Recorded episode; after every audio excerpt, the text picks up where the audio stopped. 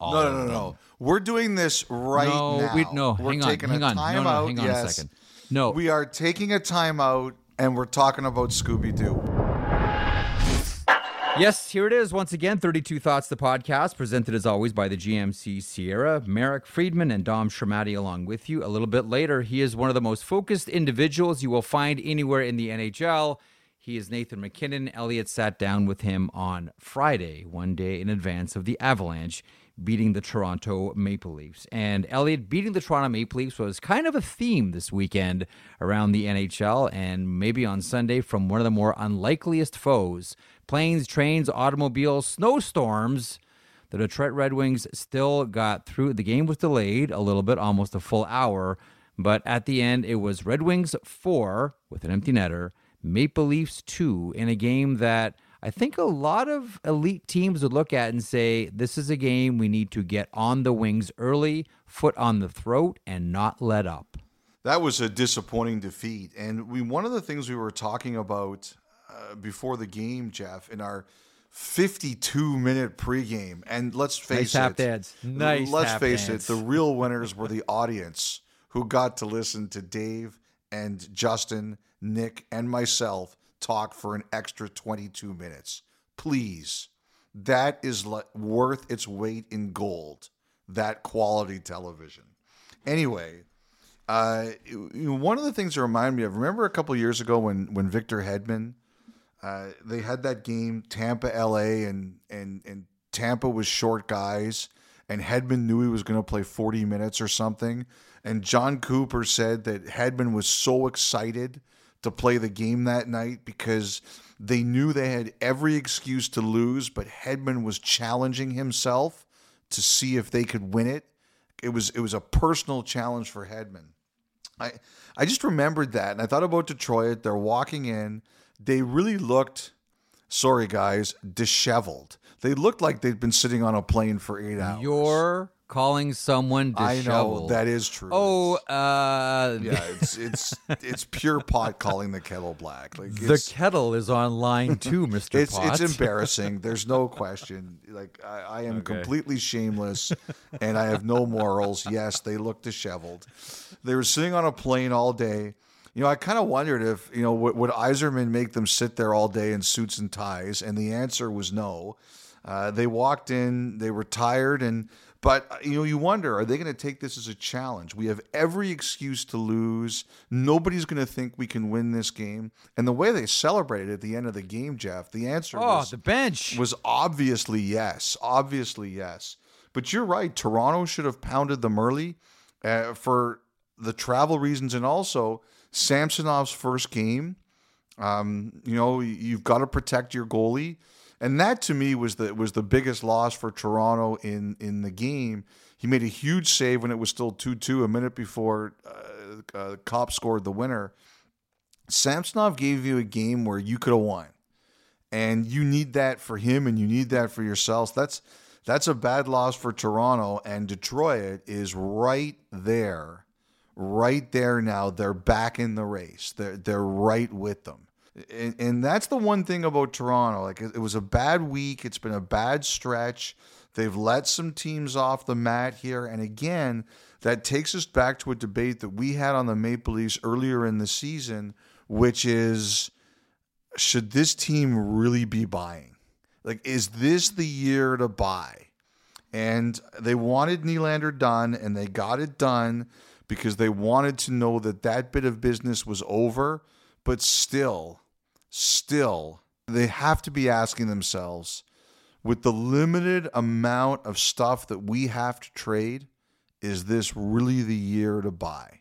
And I would be asking that question again this weekend. What's the old saying? Managers will always tell you teams make the decision whether we're buyers or not. Uh, there was that one year in Toronto when uh, David Ayres came in for the Carolina Hurricanes, which pretty much made up Kyle Dubas's mind. That's right. The next Uh, meeting, deal- he was supposed deals- to trade for Zach Bogosian, basically. And That's he right. said, there were deals deals on the table that went said, away based Screw on it. I'm not doing that. Yep, I'm not. Uh, I'm not rewarding this. So th- I think that's a really interesting one. Uh, I think for Maple Leafs fans, uh, I've been saying, and we've been talking about it all year. Don't be surprised if the Toronto Maple Leafs come trade deadline time don't do anything. Or if they do anything, it's not much, unlike other teams that are um, going to compete for the Stanley Cup. Because on Saturday, there was bad weather in Buffalo. We all know the story. They moved I the NFL there. playoff game. That's right. You were there. You know, Brad Treliving made a trip on Saturday afternoon to go see the Sabres and the Canucks. And, I and I think one of the things we're all kind of sitting there saying, you know, the, he doesn't see Vancouver a lot. He probably hasn't seen Buffalo a ton. Um, but everybody was kind of wondering with the weather the way it was and the team playing that night. It's pretty interesting that he went down there to to make that trip. And you know, there's some there's some interesting names you could look at in those situations and say, you know, what's uh, what's he up to here? But to to be up three nothing on Colorado, and then to have that team in two two with a couple minutes left and not come out with it with a point, it's a really rough outcome. Really rough outcome, especially since. Uh, Sheldon Keefe tried the mini Darko. He didn't go for the twenty-five thousand dollar fine, and he didn't have the crazy eyes that the Raptors head coach had. But he Hmm. did complain about the one call and get three first period power plays about it. So But the uh, the uh, the Tough the night. Auston Matthews call on Saturday night that you're referring to, yep. yeah, and then uh, was rewarded early uh, in that game against the Detroit Red Wings. Well, the good thing for the Toronto Maple Leafs, Elliotte, is that uh, as they go out on this road trip, their schedule is going to be easy. Checks notes: Edmonton, oops, they've won ten in a row. The Calgary Flames, the Vancouver Canucks, and then the Seattle Kraken, who at the time of this recording have won nine games in a row. and we- Happy road trip, Toronto. Yes, and you know, obviously, huge win for the Red Wings. And Patrick Kane, he left in the first period. Tough shift where he took a big hit from Holmberg and then fell, making a good defensive play on Holmberg. What a great scoring chance! But the the initial word is it's not the hip. I think we all worried when we saw that that it was a, a hip injury. And Derek Lalonde said post game that, that he didn't think it was the hip, and I'd heard the same thing reported during game. We'll wait for further clarity, but the word is it was not the hip. I'll say this: if there's one injury everybody's waiting on right now, it's Jack Eichel.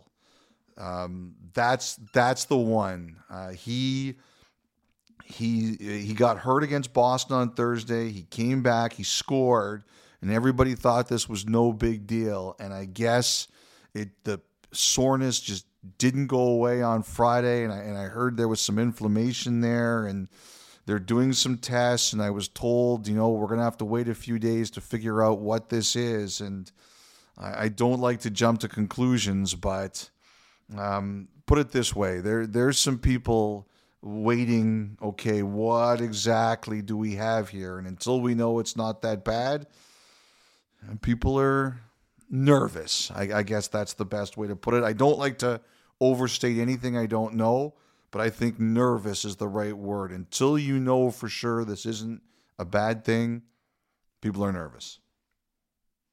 And getting called up because of this injury, Brendan Brisson Yes. from the Henderson Silver Knights of the AHL, and in the process turns Pat Brisson from agent to nervous, anxious hockey dad. As we uh, stand by to see how how Brisson does with this uh, with this call up. That's a that, that that's a great one for that family, certainly. Yep. Um, you talked about Eichel on Saturday. A couple of other things from your uh, from your conversation with uh, Ron MacLean on Saturday headlines. Uh, Jacob Markstrom and the no move. Jacob Markstrom and the conversation. What's up with Jacob Markstrom? Well, look, um, you know, Kevin Weeks set Twitter on fire on the weekend, and uh, he did it in a very stylish way. I have to say, if you want to create maximum carnage, just tweeting out a picture of Jacob Markstrom would do that. Um, you know, I think that the, the tough thing for the Flames was they was on like their father's mentors trip, and um, you know, and Markstrom was there with his brother, and you know, they basically told me we don't want, we don't want to talk about this because it's it's a really nice time for us. They they done really well. They won at home with all the families there. They won in Arizona, and and they obviously they went and they won with uh, Vegas. So, you know, they were saying to me they didn't want to say anything. But you know, the the thing that I heard just from talking around is that number one, as of Saturday night and Sunday when we taped this, I don't think they'd gone to Markstrom with anything. I, I, I just there's no evidence I could find that there was something there that they'd gone to him with. So that's number one. And number two, uh, what a couple people said to me was there's an understanding there that they're not just going to him w- with anything. For example, if some team says, you know, we'll trade you Markstrom for a seventh round pick, Calgary's not going to him with that.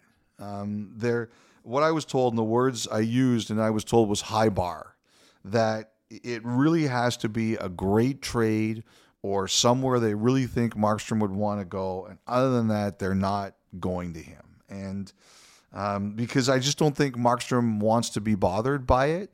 And then there's also this, this the Kelly Hrudey rule, which is that he believes that no move clause players shouldn't even be asked. And you know that's probably as far an ideology that you can get on this. You know, and Craig Conroy was a player, and I would assume that he has some recognition that uh, of what it's like to be a player and sort of put into the bad position of being asked to waive a no move clause. So that's where I think it stands, Jeff, is that I don't think anything's happened so far, and I think the words I was told was high bar to even go to him. So um, I've thought a lot about, and I've talked to Kelly about, and I've talked to you about it as well. And um, Kelly's been upfront about this from day one. His thoughts on on the no move clause, just so all of our listeners have an understanding. Kelly's point in all of that is because I think a lot of listeners may look at that and say, well, why shouldn't you even be able to ask a player to waive his no trade? Kelly's point is that that is something that's negotiated into a contract. That is something that two sides have agreed upon. Sometimes uh, players will uh, get a no trade in exchange for a lower salary. They'll have that type of security. And I've always looked at Kelly's logic behind that and understood it and agreed with it. Um, to me, it it sounds and feels like you turn a contract into charity, which is give me something in exchange for nothing. You know, we want you to waive your no trade so we can do this bit of business. That player isn't getting anything for agreeing to waive that no trade. Now, if there was, and we'll see what happens in the next round of CBA negotiations, maybe this will get brought up. Maybe it's been brought up before. I still believe if a player has a no trade and you ask that player to waive it and you make a deal, that that player should somehow be financially compensated for waiving that no trade clause. That to me is a deal. You waive the no trade, you get this in exchange. We want to do this business with you. You're, this is how you're going to be compensated for it. Well, that happens in the NBA. The NBA has something called a trade kicker. I don't think that this would be allowed in the NHL um, under the current CBA, but the NBA does have a rule. It's called a trade kicker and and basically what it is is that a player who has one gets more money if he's dealt to a new team. So, for example, like one of the trade kickers out there, a couple years ago, uh, Ben Simmons was traded, and he had a fifteen percent trade kicker. So now you can waive it if you really want to, and I don't remember what happened with Simmons, but I do remember in that conversation that that came up. So the NBA does have a rule for that. I don't think you I don't think you could do that in the NHL. Someone will tell me if I'm wrong, but I don't think you can. No, uh, I was that's that was my point. In the next round of CBA negotiations, that's a, not for this one under this CBA. You can't do it. Like a contract is a contract. There can be no new money introduced. None of that. But all I'm saying is in the next CBA, if that's something on the PA's radar, I don't know. But further to Kelly Hrudey's point, uh, I think that if you're going to, again, this is all philosophical and theoretical, ask a player to waive and that player agrees, they should be compensated if a trade is consummated. That's my only point there. And we'll see what happens with Jacob Markstrom. But you can understand why he's a highly thought of commodity out there. Um, excellent, excellent goaltender. I, I, um, have, I, have, to tell you, that was uh, that was a great performance by the Flames. That was. Uh th- they had a hell of a week. I wouldn't let the parents go home or the or the mentors go home. like you're stuck there. You have to stay. Yeah. Sorry. Yeah. That was like the um that one uh that one uh early New York Islanders team. What year was it? Was it 75? And they were playing at MSG. Chico Resch told me the story. They were playing at Madison Square Garden and the circus was there right before the uh the the the game against the Rangers and someone from the circus mistakenly put a bag of elephant dung in the Islanders room and they beat the Rangers and decided that their good luck charm was the bag of elephant dung. And Chico said they took it from game to game as their good luck charm against the New York Rangers. Anyhow, um, I don't know why my brain. I, I got to tell you, thank story, God I wasn't on that team. That's not the. th- that's not. I, I'd rather. I, I'd rather force the parents and the mentors to stay than have yeah. to carry around a bag of elephant poop. That's my yeah. contribution to this conversation. I wonder whose job that would have been to carry the bag of elephant poop around. Wow. Okay, uh, off that page, onto the Pittsburgh Penguins page. You talked about this Saturday, the future of Jake Guentzel of the Pittsburgh Penguins. Well, obviously there have been a lot of rumors, and, and the fans in Vancouver are are drooling over the possibility of of Jake Guentzel uh, being a, a, a, Canuck. We all know how much Jim Rutherford loves his former Penguins, and Guentzel's a really talented guy. The one thing that a few people said to me is that, first of all, I still think there's going to be another conversation between Guentzel and the Penguins, at least one. And I would assume it's going to be sometime around or after the All Star break. But the one thing I really got told here is that the real determining factor is it, it's not even as much the money as it or the contract as it is where are the Penguins going, and if you know they they've put themselves back in the playoff race, they really looked ugly early in the year. Uh, Crosby is all world. He's he's very much in the Hart Trophy conversation. And as we put this podcast to bed, they are in the race. And and I just think that's where it's going to come down to. Where is this team going over the next couple of years? Because what they're talking about here is, you know, if they really think they're going to have to go through a kind of mini rebuild here, what is that going to mean for players like Guentzel? Does it make more sense for them to move a Guentzel than keep him? And the other thing that becomes a factor is, if you want to keep guys like Guentzel, they are going to want you to add. And I think one of the questions the Penguins are asking themselves right now is does it really make sense for us to add? They don't have a ton of cap room to just go out and throw money at people. So you're going to have to trade for people. And does it make sense for them to be giving up like we just talked about Toronto. Is this the year you're chasing for Toronto? They've got to be asking themselves that question.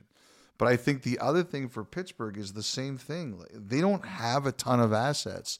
Does it make sense for them to be throwing some of those assets away or trading some of those assets for something that helps you win this year or next year? And I think they're asking themselves that very question right now. Does it really make sense? So to me, the question is not about Guentzel's contract. It's about A, do they think that's the thing that makes the most sense for them? Or B, does Guentzel want to be there if, you know, Pittsburgh's going to say, hold on, we're not making short term moves to make ourselves better. Now, Penguins fans are going to hear this and they're going to think, what does Letang think? What does Malkin think? What does Crosby think? And I think those are all very fair questions. Uh, I just think in the, the first, it's like the Nylander thing. You deal with what's first on the calendar, and the first thing that's on the calendar is Guentzel. And I really do believe, after researching it last weekend, the direction of the franchise is is the biggest determining factor in Guentzel's future there. Okay, while you were talking, and it wasn't that I was ignoring you. No, you. I, I know you zone out, but it's okay because I do talk for a long time. I found the poop story. Oh my god! So it I was 1975. I was shoveling the bleep, and you were looking for it. It was 75, and in the opening round of the playoffs, the Islanders beat the Rangers, and at MSG, they were sharing the facility with Barnum and Bailey, and there were bags of elephant dung around. And they went down in the next series. Now they ended up beating the New York Rangers, and the bag of dung became sort of, I guess, uh, a lucky charm for the New York Islanders. So they ditched that. They're playing the Penguins in the next round. They go down three games to love. And If you'll remember, Elliotte, They were the second team ever to do it. Bingo. Yeah. Exactly. They're Yeah. the second team to ever ever go down to uh, to go down three nothing and win. The first one uh, were the Maple Leafs who beat the Detroit Red Wings. Ironically enough, considering our 1942. first conversation Yep. in 1942. So they needed a spark, and they decided that they needed to go get a bag of elephant poop from Barnum and Bailey, which was their good luck charm against the Rangers. So it was an equipment manager that uh, made the trip uh, with the elephant poo to Pittsburgh, which became the good luck charm for the Islanders, and they ended up defeating the Pittsburgh Penguins one nothing in Game Seven to come, become the second team of all time to go down three cob and then win. Sorry, um, you were saying something about the And, and then you remember what happened the next round in the semifinal. Uh, they would have lost to the Flyers. Yes, but they were down down. ended up winning the Stanley Cup. They were down three nothing in that series, and I think it was Al Oh. Arbor who joked, "We've got them right where we want them," and they won three in a row. they forced it to Game Seven, and they lost Game Seven at the Spectrum, four to Yeah. one.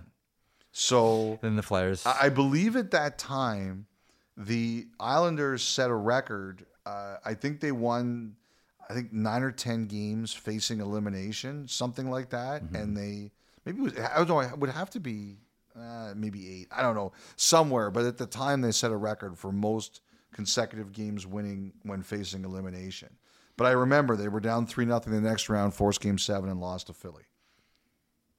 Speaking of the Islanders, uh, we saw one of the weirdest visuals we've ever seen on Saturday uh, in Nashville against the Predators when after uh, after the Nashville Predators scored the empty net goal to make it three to one, Juuso Pärssinen with the empty netter on that one. I guess everybody thought the game was over. Yes. everybody bailed. So, so Thomas Hickey was the guy who kind of explained it a bit because initially when it happened, I, I was like, are are these guys like protesting? Are they on strike somehow? you know, I kind of laughed and I said, are they protesting the stick makers because Mayfield's stick broke, allowing the game-winning goal to beat Sorokin with hmm. seven seconds left? So I didn't know if it was some kind of work to rule or something like that. Just a, a horrible way to lose. Although I give credit to the Predators Twitter account who tweeted at me, or a wonderful way to win, something like that. Um, but I, I wondered if something happened that the Islanders just said, you know what, we're we're furious and we're leaving.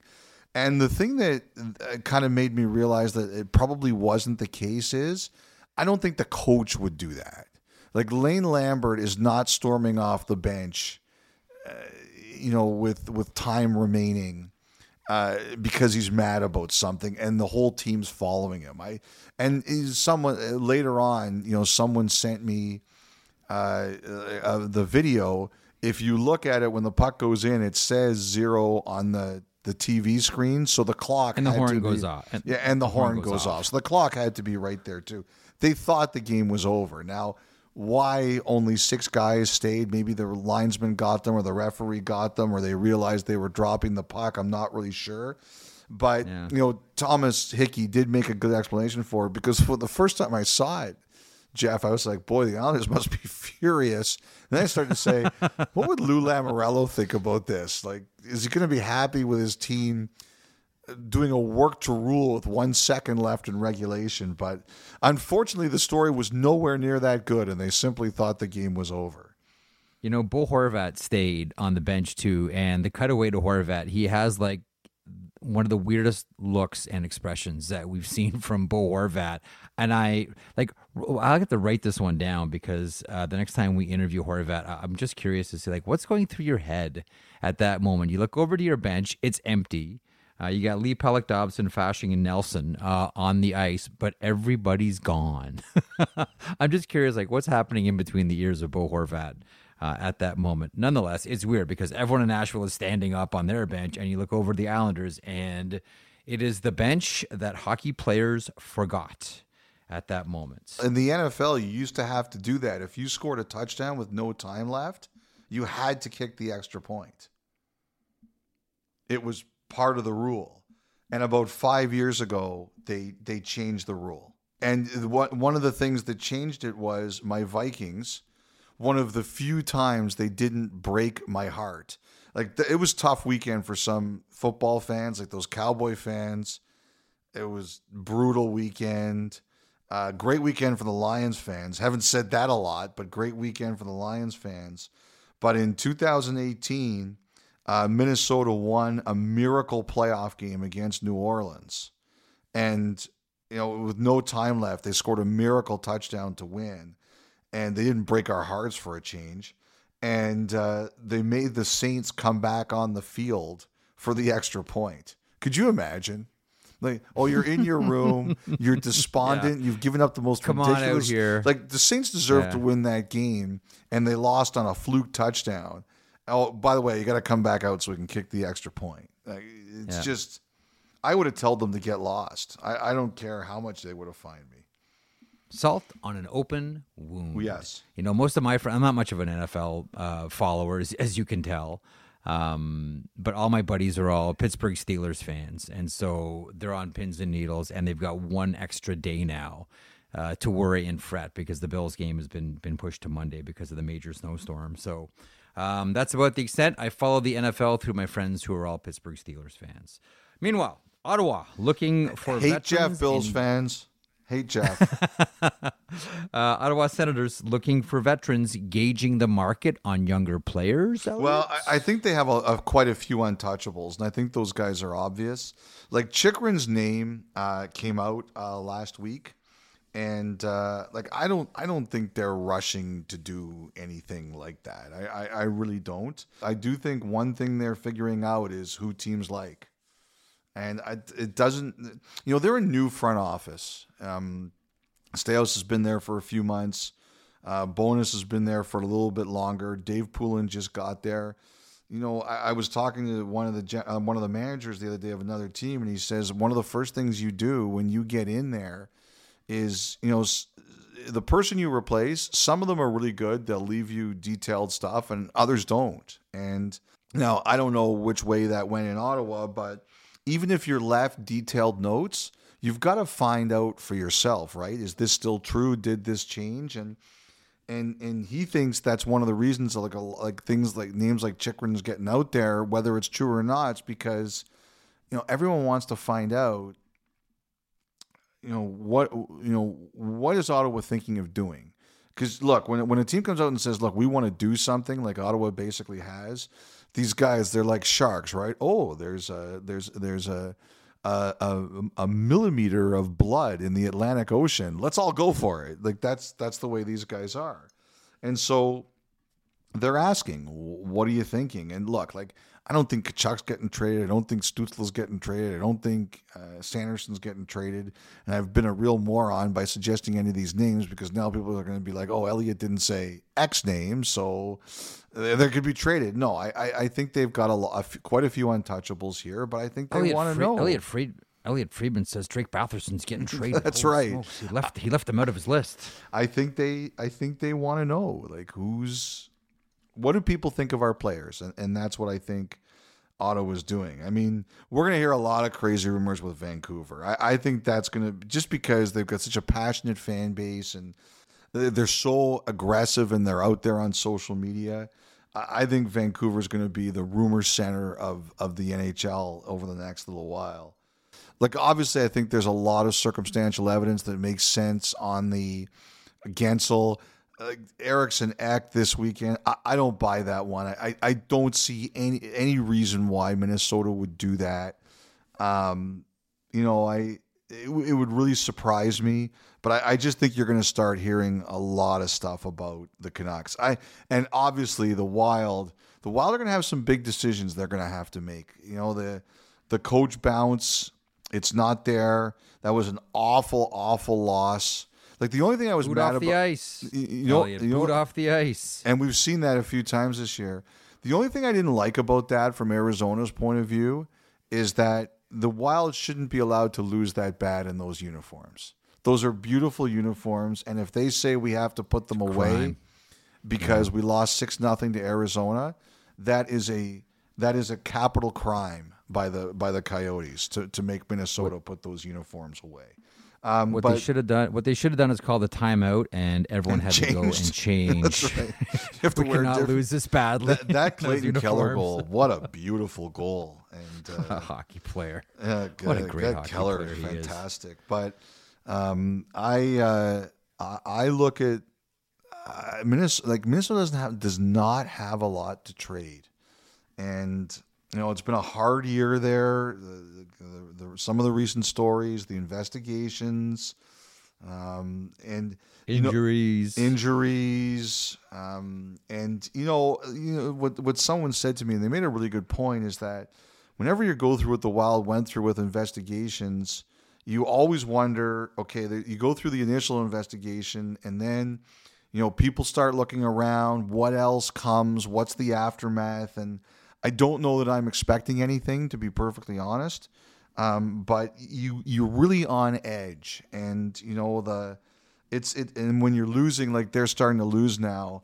Like i i could just see minnesota being like we we just have to like i don't know get to the end of the season whatever and just take stock on everything that's happened um, because your your organization is just shell shocked when you're going through times like this and and I think that's exactly what the Wild are going through right now. The Kings are different, Jeff.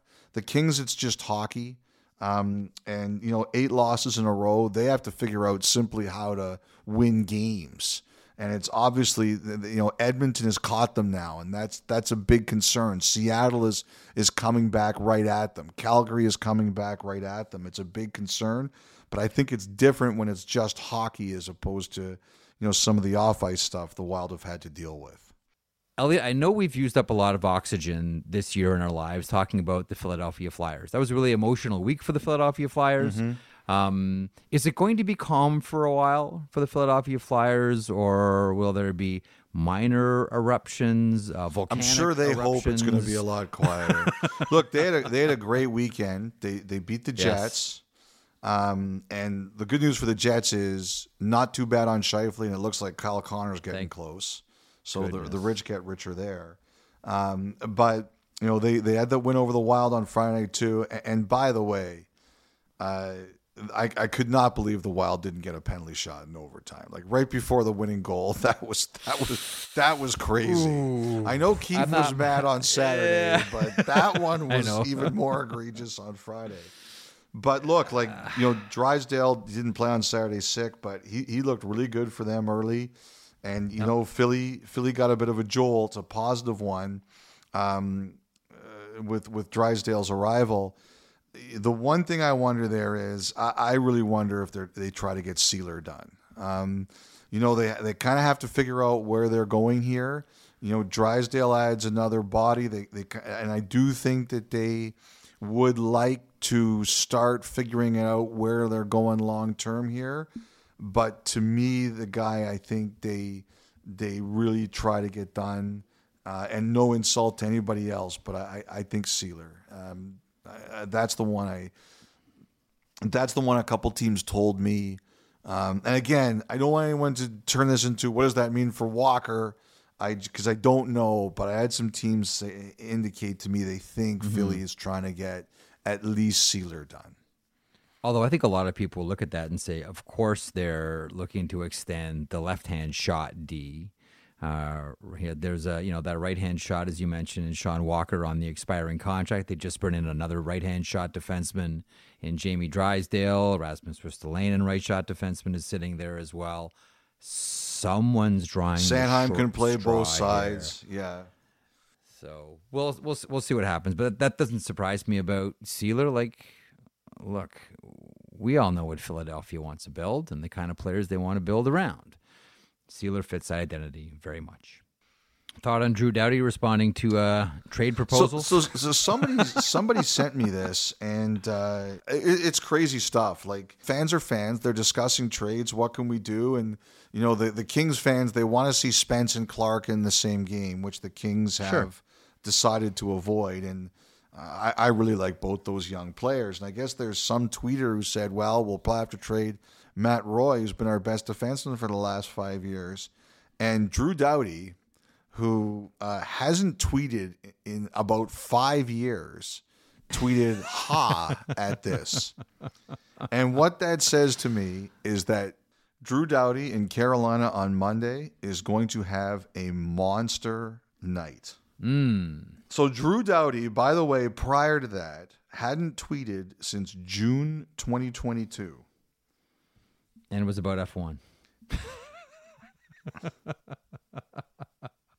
That's right. Um, I, I do. I can't let something go here. I do have to remark on it. The person who made that tweet that Doughty responded to Yeah.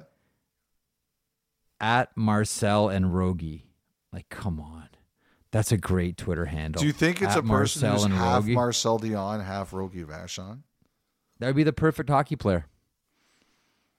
That would be. They the could play the game by player right themselves. Hall of Fame scorer, two Hall of of my, Fame goalie. two of my all-time favorite players in the history of the sport, Marcel Dionne and Rogie Vachon, going away. West Coast hockey bias at Marcel and Rogie. Great, great handle right there. I got to tell you, like that tweet is a window into the soul of Drew Doughty and the Kings right now. Okay, Doctor Freud. Well, no, no, no, because I, I always I try to put get on- myself, on the- I try to put on myself in people's shoes. I got Freud's book on the bookshelf. I'm looking at it right now. I eh, because I always try to put myself in people's shoes, and it's going really badly for the Kings right now. And if if they go out and they have a big night and they beat the Hurricanes on Monday night, you're gonna know that look, Drew Doughty doesn't need any more motivation. He's got a lot of pride. They're struggling. He wants to get a win. But you always have to dig a little bit deeper. And Drew Doughty is going to be, be digging a little bit deeper because some rando on social media said that Matt Roy is the best defenseman on the Kings for the last five years. you know, I you know respect it. you know- I I, You- I respect it. I you know I I get a lot of people who take shots at me too, and that's life in the big city. I think if you're going to do these jobs, that's the way it is. But I and I really have a thick skin, and I don't really pay attention to a lot of it. But I admit there have been times where where someone said something about me, and I'm like, oh yeah like just a random person on Twitter, a bot with nine numbers at the end of their name, an OnlyFans model. It's it's all oh. happened. I've had people Oh. do do shots like that, and I just say, "Oh yeah," and it's stupid. It's really stupid. I cannot deny it's stupid, but once in a while we do need to dig a little bit more out of ourselves. So when someone sent me that, I, I just laughed. I I, I just know what I it find? was funny. You know what I find, Elliotte? When things are going poorly for you, either personally or professionally, Yeah. it's a really good time to spend a lot of your hours on Twitter. real, real smart. Things are going awful. I'm going to go on Twitter right now. Drew Doughty, what are you doing? Um, I think I think it, I think it's like uh, you know I think as you know the media we love Doughty we love Doughty. Are you And kidding? For sure. This is another chapter in the legend that is Drew Doughty. I, I really I really want to see him have a monster of a game on Monday night. Like just a monster of a game. if you're producing that Kings Carolina game for Los Angeles, that Drew Doughty response is what you open up with. Depends on how good your relationship is with them. Then you wait until it's always tougher on the team broadcasters. It really is. They have True. to they have to walk a tighter line than we do. that is true. Okay, uh, I want to fly through a couple of things here. Um, Any update on Corey Perry in that situation? No, I, I, I don't think so. I, I hadn't heard much today. I think I, I think people just want to be as quiet as they possibly can on it. Okay, um, Edmonton 10 straight wins, courtesy of Evan Bouchard. Yeah, Edmonton, Toronto on Tuesday night. Uh, games that you know the only thing that bothers me about Edmonton Toronto on the Tuesday night is that it's a re- it's it's a regional game. McDavid Matthews should never be regional games. Never. Um, it's the only thing I don't like about it. the The entire audience should be able to watch these games, but they look they look fantastic. And and and, and again, I think they think they're a little bit thin, the Oilers. And but before they kind of dialed it back, it's like we talked about Toronto. Now I think they're looking around again. Cody Hodgson comeback. Yeah. That made me smile on Saturday, Elliotte. I was surprised at how much reaction it got, but maybe uh, I, People love them. Yeah, maybe I People shouldn't loved be. them. Um, People loved Cody Hodgson. I look, did. Cody Hodgson, first round pick, played 325 games, retired at 26. Um, you know, admitted later he had a condition, and it's a condition that's different for different people. Um, and uh, you know, for him, it caused him some real serious muscle injuries, tears, and things like that. And he talked about it later. He had to retire, and um, you know, I- I heard someone sent me a note, and I, I don't know if this person would want me to say who it was, um, but it was a former player who skates with him. You know, he sent me a note saying, you know, I skate with Cody Hodgson, and, and he looks great, and I think he wants to play. So I, I reached out to him, and uh, he told me it's true. He's skating five, six times a week. He's, you know, he's doing some work with Jari, the skills coach.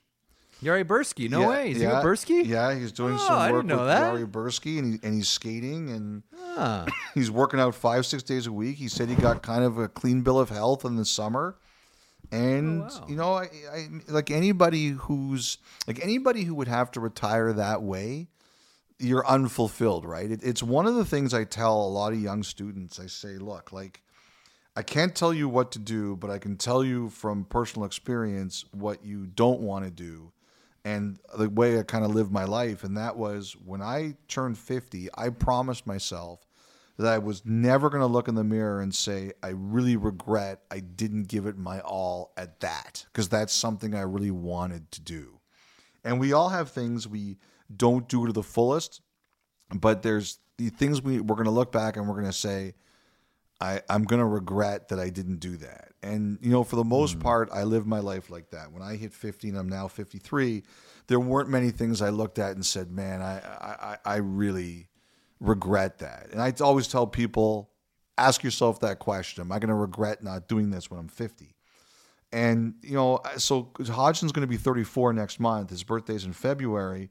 And I get it. He's probably looking at it and saying, boy, I'm going to regret the way it ended. And, and the thing he said to me is, look, I know I'm not going to the NHL. I, I know that I'm not going to be guaranteed anything. I just want to play. I, I, I want to play somewhere.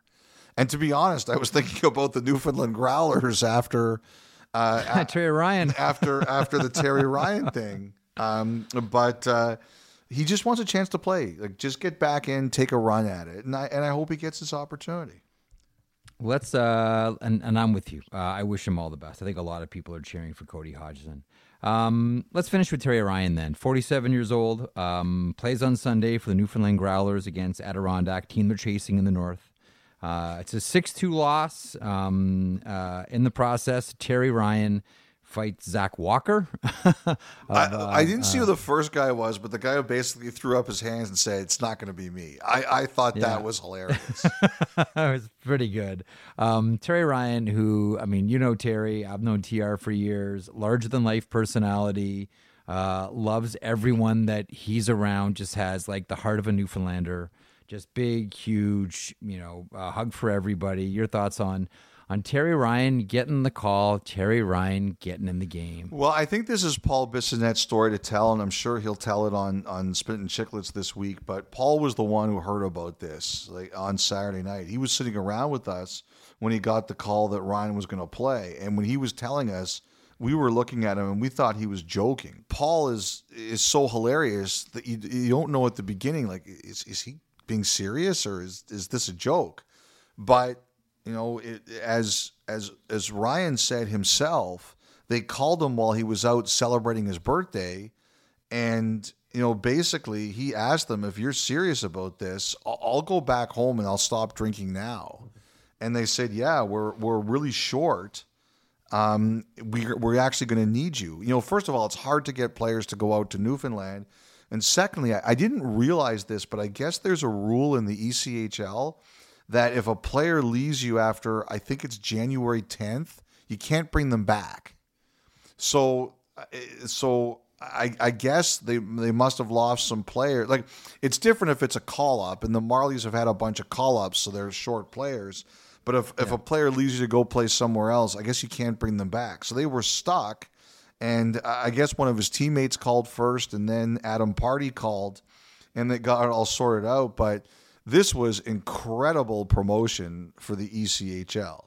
Like, I know there's going to be people who are going to look at this and they're going to say, really? Like, this is the story we need? A 47 year old guy being pulled out of a bar to come back? I don't have time for people like that. I'm looking at Ken Reid. Uh, Ken Reid, like watching the game, is tweeting out him watching the game on his computer because he's so mm. interested. I'm just glad that Ken Reid didn't show us his tabs. I'm I'm a, I'm literally afraid to know what's on Ken Reid's tabs. But you know, I mean, it, it was great. I thought it was really fun. You? Uh, listen, I've got a soft spot in my heart for Terry Ryan. Going, I met Terry, she's 2007, 2008. We've always kept in touch. Uh, sometimes we've been able to to cross paths and, and get together. Other times uh, we haven't. Just you know, he's one place, I'm in another place. Hey, buddy, we'll have to catch up with you next time. Um, I first of all, I, I I have a ton of respect for someone who like you can tell TR loves he hockey loves hockey still loves to hockey. this day. Like 47 years old, and I don't know if you saw his post game. Like he's yes. really emotional about yes. this. Like he is really emotional about this. He has, you know, he's from a hockey family. His dad played professionally. His dad played for the Minnesota Fighting Saints. His father has this legendary basement um, at the at the Ryan household, where it's like a hockey hall of fame, and there's great memorabilia from you know the NHL and the WHA. And I've talked to Senior a number of times. There is no short conversation with Terry Ryan Senior, and that's what I love about it. Like if you're calling TR's dad, park an hour because you're going to get a million great stories. So I have a lot of time for the family, and I have a lot of time for someone like Terry himself, who you know when he started the weekend, you know, uh, like he he started the weekend just thinking it's going to be another regular, ordinary weekend. I'm going to have my birthday, and I'm going to have a couple of drinks with my friends, and at the end of it, he played a pro hockey game. Listen, life can be so great. Yeah Life can be so special just when you think, when's the last time he played a pro game? 20 years ago? And he's a big ball hockey player too. Like he loves everything about hockey. He loves the game. He loves the room. He loves the talk. And that's the family too. Like that comes right from dad. So listen, I'm a hockey dad too. And part of me is, you know, watching Terry play in that game against Adirondack on Sunday. And I'm thinking, if I'm senior, how much am I loving watching this? just when you think you're never going to watch your kid play hockey again, this happens. So I'm with you. It's just too much of a good story to be cynical about or to be all bundled up about. Like, this is a beautiful story for a really beautiful hockey person. Just enjoy it. Yeah. I'm really happy. I'm really, really happy for Terry Ryan. Really I, happy for TR. I have to tell you too. I, I'm really happy for him, and I think it's great. I'm happy for the ECHL. Um, I, I'm, I'm just going to tell you this right now. When when you retire, I'm when you're like 70, I'm gonna ha- call you and say you have to host a uh, radio I'm, show tomorrow. I, I well, first of all, um, nobody retires; you get retired. Yes, that, but so you should say when I get retired. get retired.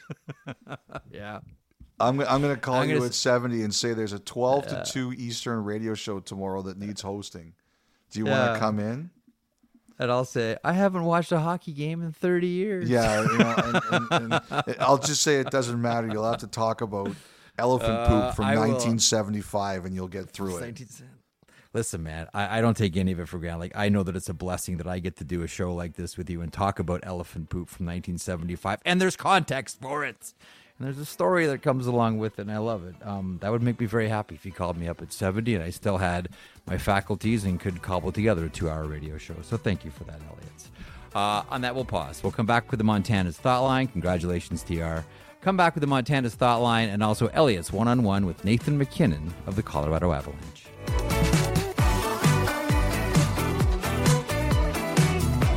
Listen to the 32 Thoughts podcast ad free on Amazon Music, included with Prime.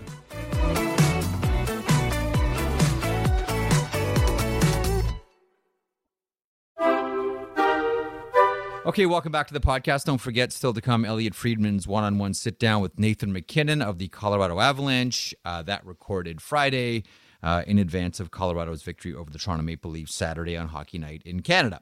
Time now for the Montana's Thought Line, Montana's Barbecue and Bar, Canada's home for barbecue. Elliotte. Try the ribs.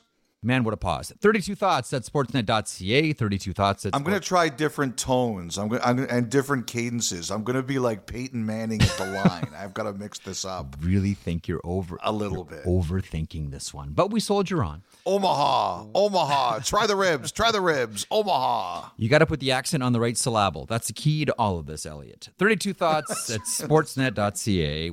1 833 311 3232. 32 Thoughts at sportsnet.ca. 1 833 311 3232. Kevin. Oh, be, bef- before we get to Kevin in the next one, Yes. I wanted to tell you I got a note from someone. We were talking about the goalie Gordie Howe hat trick or the goalie Oh, Ron yeah, yeah, Hextall yeah. hat trick, Yeah. whatever we were going to call it. Yeah. So someone reached out to me, one of the great people in the league, and I'm not going to say what his name is because I, I think some of these people get paranoid that they're ever linked to Oh, me. I know. w- w- one of the great people in the league reached out to me and told me about Mike Smith.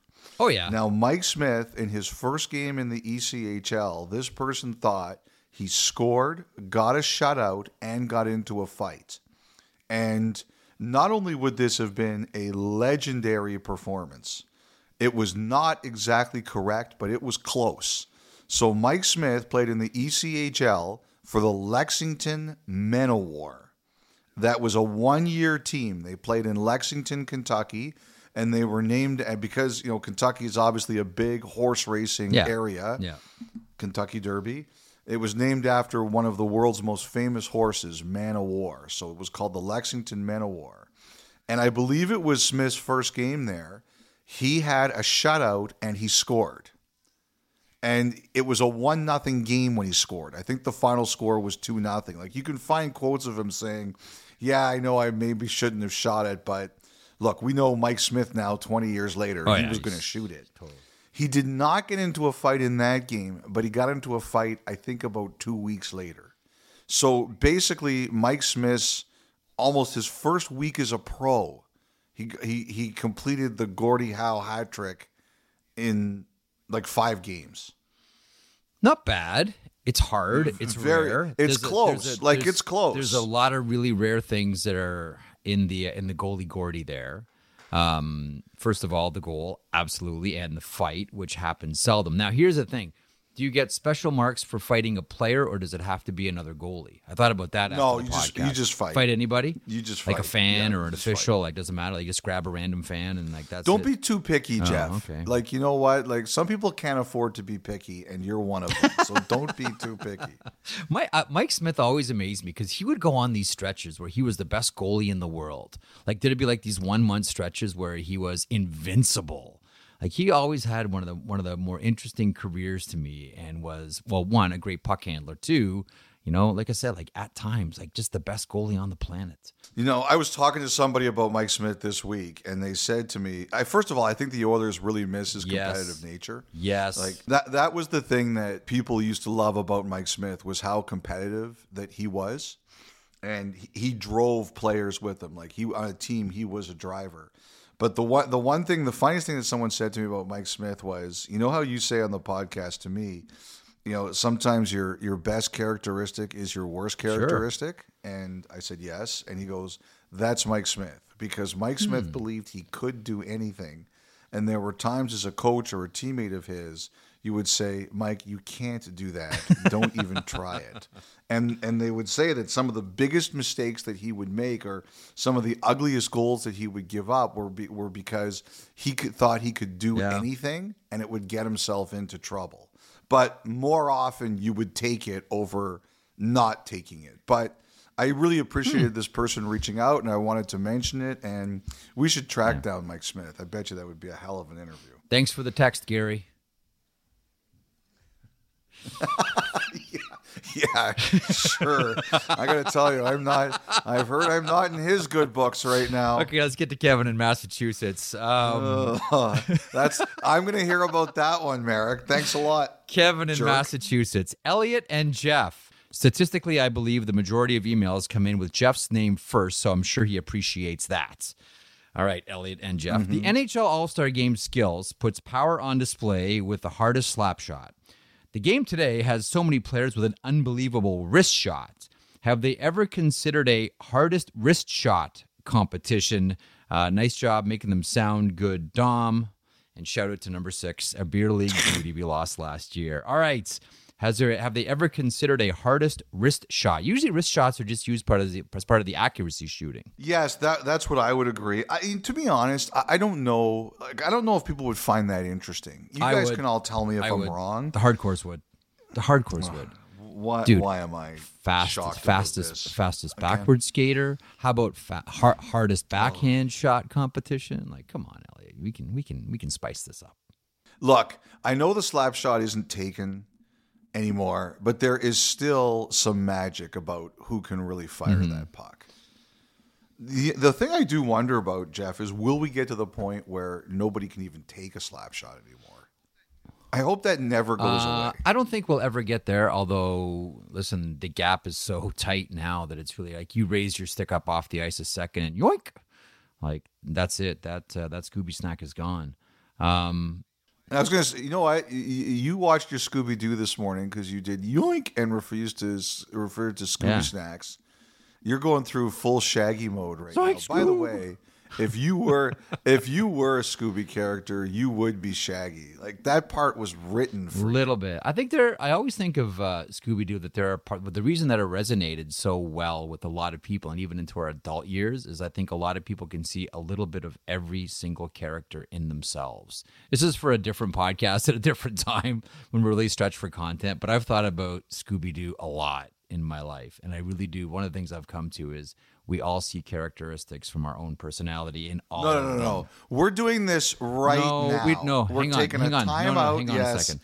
No, We are taking a timeout and we're talking about Scooby Doo. Why do you think about this? So well, first of all, it was one of it's There is no way I'm not asking you this right here. Um, let me just get a list here of all the Scooby Doo characters. So, No, uh, okay. Can, can you make it like reasonably quick though? the, the only reasonably quick way that I can that I can make it is Scooby Doo is sort of always presented as the star of, of this one, but I always it's funny you mentioned Shaggy because you know the main reason that I always resonated with Shaggy as a character one because I thought he was hilarious. Um, 2 characters like that in movies, and there was a great one in Pulp Fiction. Um, always caught my caught my attention. And three, you know who had the voice of Shaggy in Scooby Doo was someone that I like. Casey No, Kasem. who? Oh, really? I yeah, never knew that was that. the voice of Shaggy, and I remember always watching Casey Kasem every week. This was on Saturdays. It is now time for this week's long distance Yes. dedication. Did you love Casey Kasem? Like we all did. Casey, 20 years ago, I met a guy named Dom whose picture on his iPhone was of him canoeing. We met one weekend in Tofino, and unfortunately, we could never see each other again. But I think about Dom all the time. Can you please play We Built This City by Jefferson Starship in honor of my friend Can you please Dom? play? I, I, I, I always like to sort of. Kasem. Sorry, I. You know what? I'm ruining this. No, I'm no, no, no. It's funny. One, Go. one side note on Casey Kasem as well. I always love the sort of the, the weird, bizarre turn. Like I was expecting that to be. Can you please play like Mr. Roboto by Styx? It just turns out to be like this long-winded way of trying to get your favorite song on, which may or may have anything or nothing to do with the person you just dedicated um, that to. No, but I was always drawn to Shaggy's voice because it was Casey Kasem. And that was one of the first examples of voice acting. And then later on, I learned all about Mel Blanc and um, and all the wonderful voices that uh, that he did. And then later on, fell in love with the story of Christopher Murney, who played Hanrahan in the movie Slapshot, who went on to be this wonderful hmm. voice actor. Uh, and was actually um, the voice actor of uh, Chester the Cheetah in the Cheetos commercials as well. But Shaggy was the hmm. first one that I was like, wait a minute, that's Casey Kasem, like that top 40 guy that I watch after Solid Gold every Saturday afternoon. Um, but were you not a huge fan of Scooby Doo, Elliotte, as a kid? Of, like, of did course. this not like of, of totally capture? And I would have gotten away with it if it wasn't for you meddling kids. Yeah. During my university years, there were some late night Daphne Velma arguments mm-hmm. that turned borderline violent. I have to say. Okay, we turn our attention now away from how do we get from the hardest wrist shot to Scooby Doo? Nonetheless, there it was. Uh, real quick, uh, hey Jeff Elliotte and Dom. First, I want to thank you for helping me get through some of my work days. Having the pod to distract me definitely doesn't impact my productivity. Apologies, apologies, employers all out there. I had a question about the fallout from the Cutter Gauthier and Flyers situation. Do you think sure. this will at all deter teams from selecting players out of college now, or will we see the NHL revisit its rules around players getting drafted and out of NCAA and allowing them to choose not to sign and hit free agency without any sort of extra compensation to the team. Thanks for keeping us entertained and keep up the good work. That comes from there's actually there's there's no name attached to that one. So that comes from Mr. or Mrs. Anonymous. From parts unknown, exactly weighing 237 pounds, the masked superstar. Uh, okay, Mr. Nice. or Mrs. X, if that is indeed your name. Uh, it's a good question, and and I'm going to say no, and and and the reason I'm going to say no uh, is that number one, if you draft a player where Gauthier got drafted from, which was sort of like the the USHL college route, you keep their rights for four years, and I just don't think, and it's the same thing for Europeans. If you're drafted out of Europe, they keep your rights for four years. I just think that after four years, if you can't convince a player to play for you, um, then you know you're never going to convince a, a, player to play for you. And I just don't see the NHLPA wanting anything that gives um, a- any teams more control over the rights of a player. So to me, four years is enough. If the player wants to go through the process and say, "I'm going to wait four years" or whatever, um, you know that's that's life. Now the Canadian Hockey League rule, by the way, is two years. Um, but uh, you you know, so if you're if you're still under draft age, you go back into the draft. If you're over age, you become an unrestricted free agent. So it doesn't usually happen as much with the CHL players. But in theory, they have even less time to wait uh, than a player like Cutter Gauthier would. So I don't see that changing uh, really. I'll tell you what I do think. And, you know, I unfortunately I couldn't write the full blog this week because there was a lot going on. But the one thing that someone told me was they can guarantee me this that when the Cutter Gauthier thing broke and the reasons got out or the conversation around it got out, every single team in the league called their top prospects and said, How are you feeling? You know, what's going on here? He said there is not a single team in the league that didn't think, Do we have to worry about this? Is there any one of our prospects who could be leaning this way? And, you know, the, one of the things that Lewis Gross said in our interview with him on Friday was talking about how uh, kids had changed and the parents. Well, he didn't say so much kids. He said the parents were tougher but he also blamed the agents for going after younger kids. And uh, someone in the league said to me they were really surprised that he went there. They were really impressed that he went there, and but he also said that this is a reality that they all have to live with. It's not just the agents who live with that; it's the teams who live with that. And he said the big lesson with Cutter Gauthier was you really have to be on top of your players and that you know Philly thought that they were doing the right thing here by giving Gauthier space. It turned out to be the wrong thing. So there will be teams now that are going to be even more on top of their prospects because they said, you know, Philly tried to give them room and they lost the player. they lost control of the situation. So I think that's probably going to be the big lesson. So now all these college kids gonna be like, "Oh, thanks, Cutter." Now I have to talk to my NHL team every single day. They're at I got, I've got the director of player development is really on my tush. Thanks, every Cutter. single game. I got to talk to someone from the team. Uh, thanks, Cutter. um, let's get to a voicemail. Uh, Thomas in Columbus. Go ahead, Thomas. Well, hey guys, I am a recent listener, and I am wondering your guys' thoughts. Is this the best the league has ever been from a product production and a talent standpoint? Like I just watched four games that went into overtime, and I was wondering, is that some of the best hockey you guys have ever seen? Well, first of all, Thomas, welcome to the pod. We are always happy to hear that there are new listeners. Sometimes Jeff and I wonder why, but we are appreciative. A lot of Um, bored people out there, Elliotte. A lot of time on. their I would, I would. The one thing I would completely agree with is that it is the most skilled the league has ever been. I, I, I do believe that. I, I, I strongly believe that, and I don't think that's an insult to the great players of the past. I, I just think the way the game is taught from a younger age. Um, with more emphasis on skill coaches and skill development, have really changed what a lot of these players can do equipment and training. on that equipment one I, and training. Equipment yeah and and the training. you're you're right you know like for example it used to be that you got fat over the summer and you got in shape over training camp like that doesn't exist a- anymore so yes I, I you're right jeff and thomas i do agree i think where things have really changed for the better in the league and we got away from it like don't forget in the 80s and i don't know how old thomas is but you know, you had 40 players a year getting 100 points. You had 20 players a year getting 50 goals. And unfortunately, we went away from that. But now I just think, Jeff, that there, there seems to be comebacks every night. Like we went through in baseball, they used to call it the dead ball era. In hockey, we went through the dead puck era. And that was sort of in the late 90s and the early 21st century now we've got comebacks. Um, and I think the thing that really changed the, in the eyes of the league was, you know, the 2004 Stanley Cup final, there were no lead changes between Calgary and Tampa.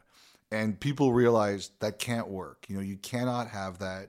Then there was the lockout. And at the same time as the lockout, you know, they had the Shanahan summit that kind of changed the way the game was looked at. And I know people will always be mad at referees. They're always going to disagree with calls but there's no question to me that the that the the ability for comebacks and the ability for skill is as great as it's ever been. Uh, Jeff, how do you feel?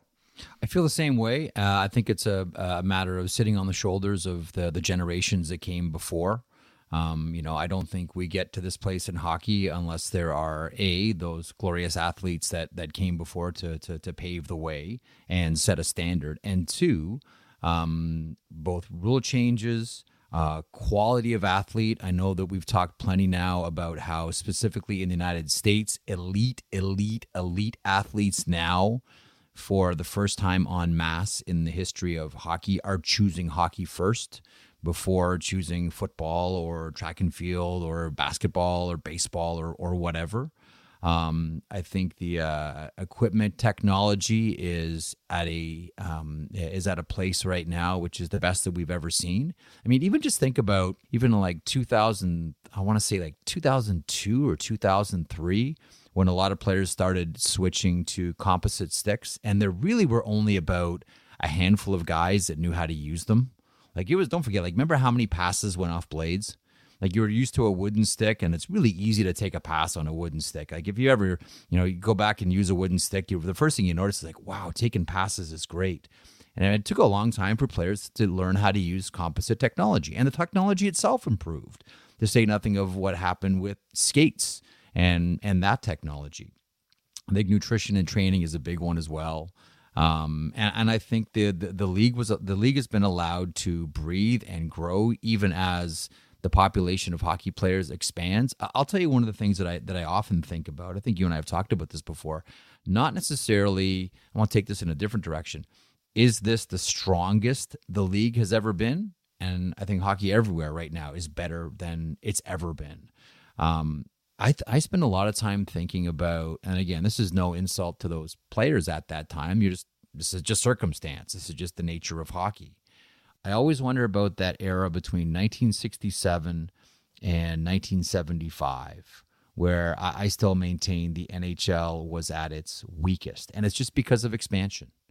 There was uh, the league doubled in 1967, right? And then in 1970, you went from 12 teams to 14 teams. You know, welcome the Vancouver Canucks, welcome the Buffalo Sabres. Uh, and then two years after that, all of a sudden, we got the Islanders, welcome. We got the Atlanta Flames, welcome. Like you went through a really fast period of mass expansion, which watered down the NHL. And because of that, we saw a lot of videos of, you know, the high end guys of the time skating around pylons with Minnesota North Stars jerseys on or Detroit Red Wings jerseys on, you know, two of the, the weaker teams of the era. Uh, again, no knock necessarily on all those elite players who played in that era, but I think of two things. One, when has the game been the strongest? And two, when is that game when has the game been the weakest?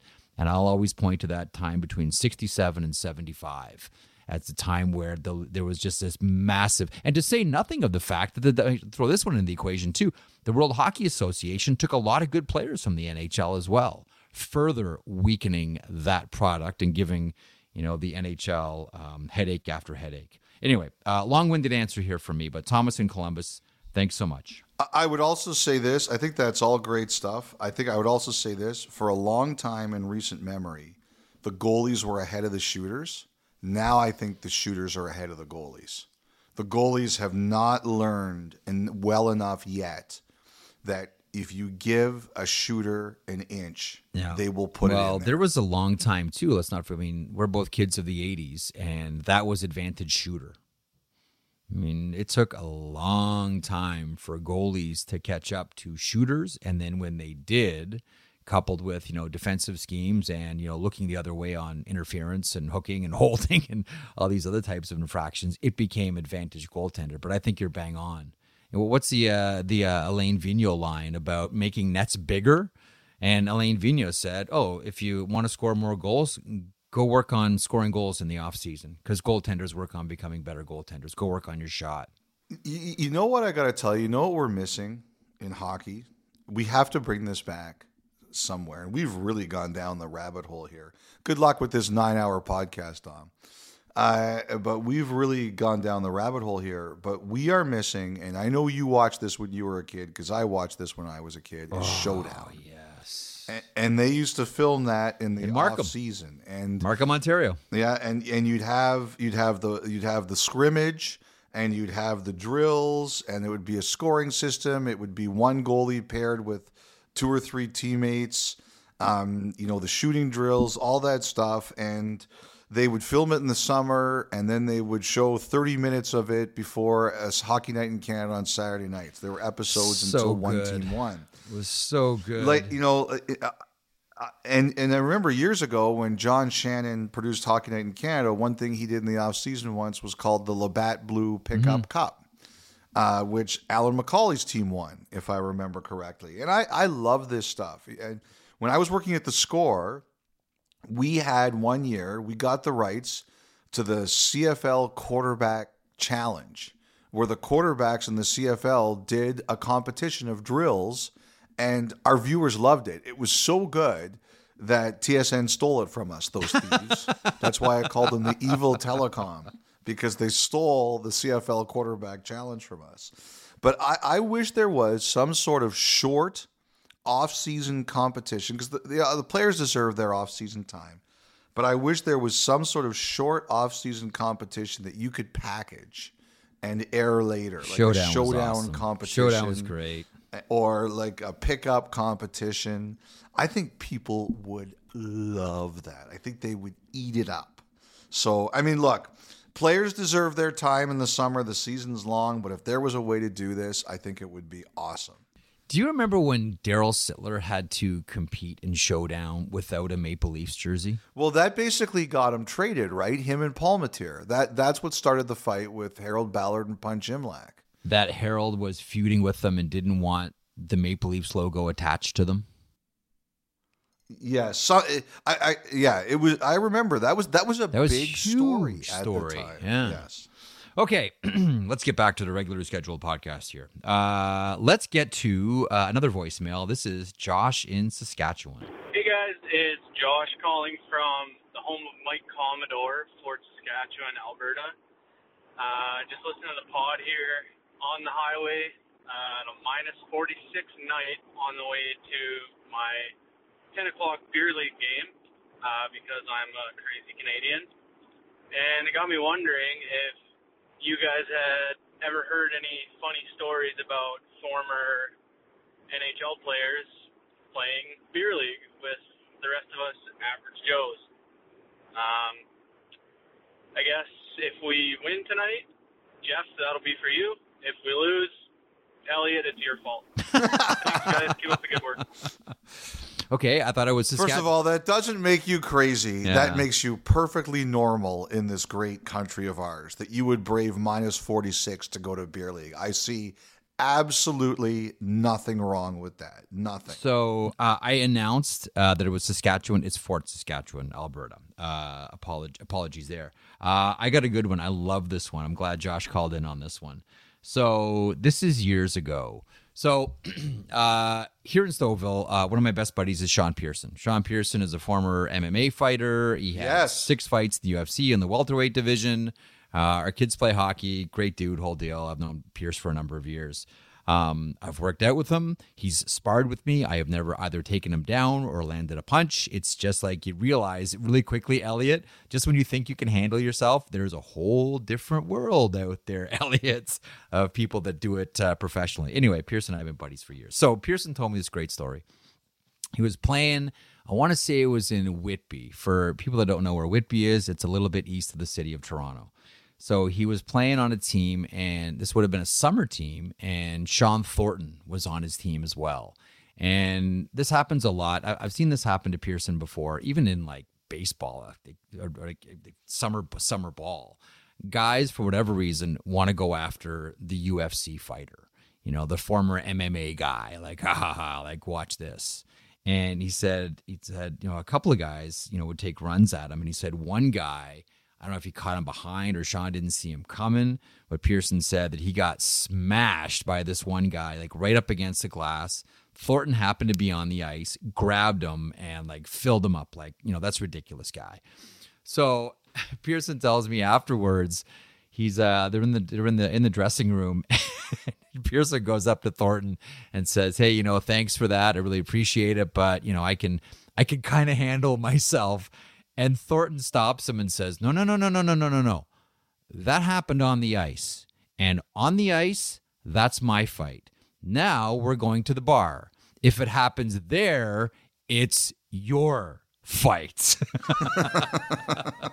so that is my favorite NHLer beer league story with a with a UFC tie-in. So thought you might like that one. The, I'll I'll give you one. I, I remember some friends of mine uh, who work in uh, the financial business organized a game against some NHL alumni. This is probably about 15 years ago, and uh, the alumni told me later that uh, the dressing rooms were next to each other, and when they got the list of alumni who were going to play, they realized a lot of them were in their like late 40s. Um, there were a bunch of older guys who, at that time, could only be available for that game. So when they got the list of who was going to play, the the financial guy said, "You know, we could beat these guys. They're in their 40s. We could say we beat these guys." So they got a young team. They got a younger team, and there were a couple of older guys. Like, so I would have probably been about 35, 30, 40 at the time. So there were a couple of guys my age, but they went and they got some younger players. And they're like, and they're in the room like and they're talking to like guys like these guys are in their late 40s we're, we're gonna beat them. Like if you're not here to win like go home right now. And what they didn't realize is the alumni could hear them. And so they told me that it went from this is going to be a fun game to where okay this is the way these guys are talking. We're going to teach them a lesson. Oh, and oh, that's awesome. I, I I couldn't go, but my buddy told me later. He said that they never touched the puck. Oh yeah. Like you know, like he said like we were faster than them. Uh, we were we were younger than them. But when they decided that they were keeping the puck away from us, there was nothing we could do. Nothing. And I, I think I I can't remember. I think they actually did score, but they almost got shut out. And nobody gets shut out in those games. Yeah. He's the, and then at the end of the game, one of the alumni told them, "We heard what you guys were saying about us," and you know, like what the guy said was, "If you ever play these games again, remember it's supposed to be fun."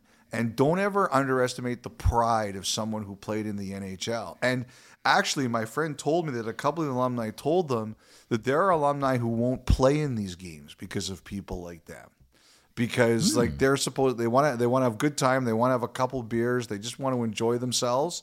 And you get people who think like this is my chance to prove I should have been in the NHL. Yeah. So they got embarrassed. Like they just like they said I think they lost like 8-1 or 8 nothing or something like that. And they just said like we never they were all exhausted after the game. They couldn't move. They they had spent the whole game chasing. Hmm. And that's the one thing i would always say is that maybe some of these guys are a little bit older maybe some of them have let themselves go but you never forget how to play and there's a big difference between a person who plays one as little as one game in the nhl and somebody who eh, thinks they're the best beer league player ever I'll tell you what. I played in a charity game on a line, and I, I, felt. I'll be honest with you. I felt like Paul Henderson. I'll tell you why.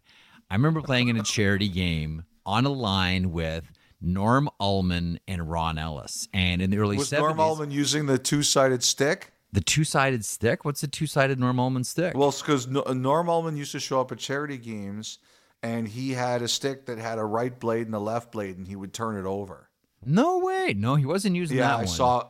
I saw it once. It was it was hilarious. That's awesome. But you could shoot both ways. that was the line in the early 70s uh, henderson ellis and ullman and i remember thinking to myself like okay we're gonna take it easy like you know a little bit older to be generous both very very much older and honestly every pass was like hard and on the tape in motion like you're right like they may be a little bit of a step slower but they can still think the game and move the puck and this was incredible. I'm like, holy smokes, this was the line. Ullman, Ellis, and Henderson. And I'm in the Henderson role, and all I'm doing is throwing passes in Norm Ullman's skates. I'm throwing passes like way ahead of Ronnie Ellis. I'm like, geez, guys, I'm really so I had to apologize like after every single shift because I couldn't keep up with them. You're right. Like it doesn't matter how old you are. These guys remember, and these guys were NHLers. That's the Montana's Thought Line. Montana's Barbecue and Bar, Canada's home for barbecue. Elliotte's one on one with Nathan MacKinnon is next.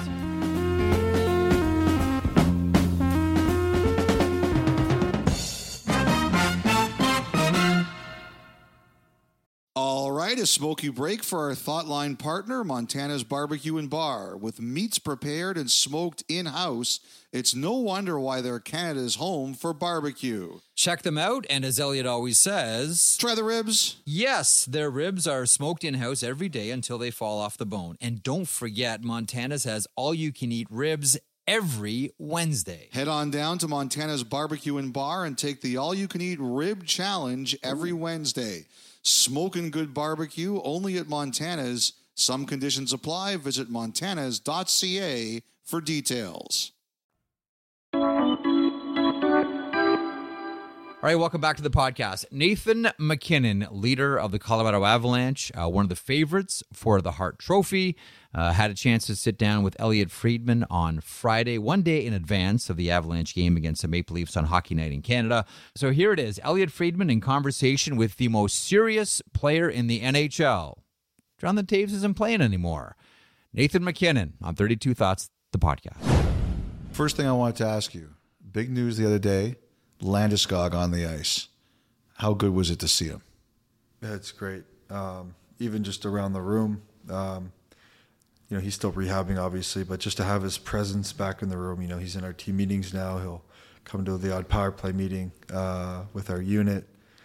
Just hearing his input is, is so valuable, you know. Um, just having that voice back. There's there's not many as you, you know, it's my 11th season now, and there's not many players that have a big presence in the room. A lot of guys are in and out, or they're new, or you know, he's been there since day one and has such a big presence as a captain for a reason, obviously. And uh, it's great to have him back. Do you th- game one playoffs? Is he going to be there? I'm, I'm praying he is. Yeah, he's doing all the right things and he looks great. Um, you know, I don't want to.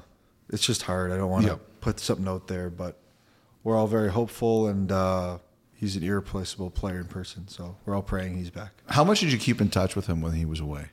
All the time. Yeah, we talk a lot. Um, yeah, we're just friends at the end of the day. We're we're very close, and every year I feel like we've gotten closer and closer. And um, you know, a lot of us miss him, myself included. And but we definitely uh, stay in contact. It's just hard though. I don't want to ask him how he's feeling every day. Right. You know, it's more about how's your wife, kids, things like that. What are you doing? Whatever. Um, Nate, what the heck were you thinking on that play last night? yeah, exactly. definitely said some of that for sure. um, this year, you know, you've got a point in every home game. Uh, you're on an absolute tear. Would you say that this has been your best season so far? Um, it's hard to say. I had I didn't have a great start to the season. Um, for whatever reason, I was just wasn't playing that well, and then at the 10, 10 11 game mark, something kind of clicked for me, and um, been feeling good lately. Um, you know, I think at the beginning of seasons, you want to you're, you're excited, you want to press hard, and you want everything to come so quickly. And um, yeah, I just had to try to relax a little bit and uh, you know fall back into how I play well. And um, you know, last year was was a solid year, and this year has been good so far. But we're at the halfway point, so who cares? Haven't accomplished anything yet. No, sure haven't. The one thing you have done, the point every home game, and I know you care about bigger things than that, but there's only one guy who's kind of done that before, and it's Gretzky. And I know how competitive you are, and I know how much you care about the game. And I wonder if any part of you says, I would like to do that just to say I did something that he was able to do. Um, yeah, it's. I mean, I like to get a point in every game, every year, but it's it's going to come to an end. I I know it will. Um, I've gotten very fortunate. You know, last game I had a second apple off a end board shot. Mm-hmm. So I mean, Mikko made a great play to Val in front of the net through his legs, and I get a point. So, it you know it's hard it's hard to uh, you know base happiness or uh, fulfillment off of a second assist or a point streak or whatever. Um, definitely striving to look at a bigger picture than than that. But um, whenever you're mentioned with Wayne Gretzky, obviously, it's cool, but it's still a home point streak. It's like I don't know. I don't think it deserves to be with Wayne. You know, it, it's funny you say this because I was making calls the last couple days knowing to do this, and I said has he has Nate MacKinnon changed Nathan MacKinnon changed at all since the since you won the Stanley Cup? And everybody said you would think that maybe he would relax a little bit or be satisfied a little bit and it's not happened at all. If anything it has made you hungrier, it has made you more determined to be as successful as you can be and for the Avalanche to be as successful as they can be. True? Yeah, definitely. I think a little wiser, maybe though. Um, the the passion is there. It's been there my whole life. I don't think it's going anywhere. Uh, whether you know hockey or post hockey, who knows? But I think I learned a lot from that cup run, and I learned a lot from the failures before that. And I'm trying to shape myself into the best leader I can be for the team, and um, trying to push guys the right way. Um, and I definitely think I've learned a lot um, of how to do that. And when we won, we had, you know, it's we went 16 and four. Um, you know, felt like a lot of rough patches though, and uh, a lot of uh, things to overcome. And with the group we had, I learned a lot from you know, a guy like Cogliano, Landy. Mm-hmm. I, those are two guys I've learned probably the most from in my career, and that are honest with me, and I'm honest with them, and um, the fire's there. Uh, that's for sure. It's burning as uh, as much as ever, but definitely trying to shape myself uh, and to be a, a good leader. One of the things that someone said to me was kind of like that that you learned about what happened that year and what worked that year as opposed to what didn't happen in other years. And you're kind of alluding to that there. So, what did you learn about what it takes to win and what a good team does? Yeah, I think, well, in this I watched it after we won, but in Ted Lasso when he talks about being a goldfish, I know mm. that, that kind of went viral. Um, I think it's easy to try to break down every single game and every play, and but sometimes you have a bad night, and everyone has bad days, um, and just flush it down the toilet and move on. And um, with that, I think comes more resilience. Um, you know, you let things go more, and that's what I'm trying to do personally. And I think the the whole team is just, you know, we lost seven nothing to Vegas this year. We you know bad night, moved on, and we went on another streak. So um, I just think in that run though, especially we, you know, losing to Tampa at home to win the cup was was gut wrenching, and um, we had to move on. We had 48 hours to to. Uh, you know, I don't think we even watched video on that game. I don't remember anything about it, and we won Game Six. So I, I guess uh, just trying to have a short memory. So three years ago, you lose seven nothing to Vegas. What's Nathan MacKinnon like? That's an ugly human. Yeah, that's an ugly human. Uh, hopefully, yeah. I'm glad. I, I'm glad we didn't three years ago. You know, I wanted to ask you a little bit about like the, that those Vegas games. Like you guys played great the other night, but that exhibition game this year, I have never seen an exhibition game like that. Do you guys and them hate each other more than any two teams in the NHL right now? I don't hate them. Um, and I respect. I respect them honestly. I, uh, I think they're an awesome team. They beat us in a playoff series a couple years ago, um, and then they won the cup a couple years later. Um, I know Jack Eichel a little bit. and I respect his game. I think he's a good good person.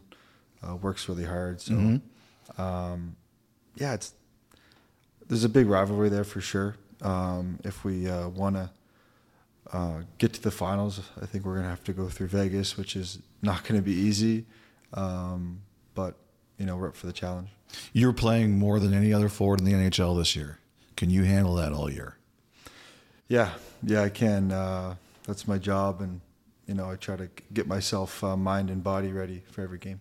One of the things I've heard is that you've worked a lot on, I guess the the physical nature of your skating or the training nature of your skating. Are there things that you have done to work on to sort of improve your stride and, and improve your power, which a lot of people don't necessarily think needs to be improved, but I know the best players are always working on that.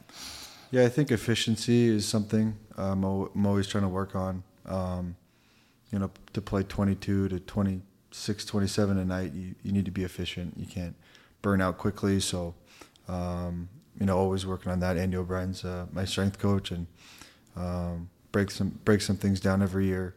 Uh, and a lot of it's you know single leg strength. Um, you know, as, as skating, we're always on one leg, so trying to be uh, equally strong. Everyone's got a dominant leg, and little things like that. Uh, nothing crazy, but um, you know, every every year trying to get better. I always wonder about those summer battles with with with Sid and the other players from Nova Scotia. And it was funny. I was talking to Ryan Graves, and he said what an honor it was when he got included, because players say that they know they've made it when Nathan MacKinnon and Sidney Crosby say uh, that you can join our skates. What are those skates like? Yeah, don't forget about Marshy either. He's No, there. right, of Yeah. course, yes, yes. they're they're awesome. They're so much fun. Um, you know, we you know from being from a small area, we actually have a lot of very talented players. A lot of NHLers now coming from Nova Scotia, which I think um, you know Sid and, and Marshy kind of paved the way for all of us.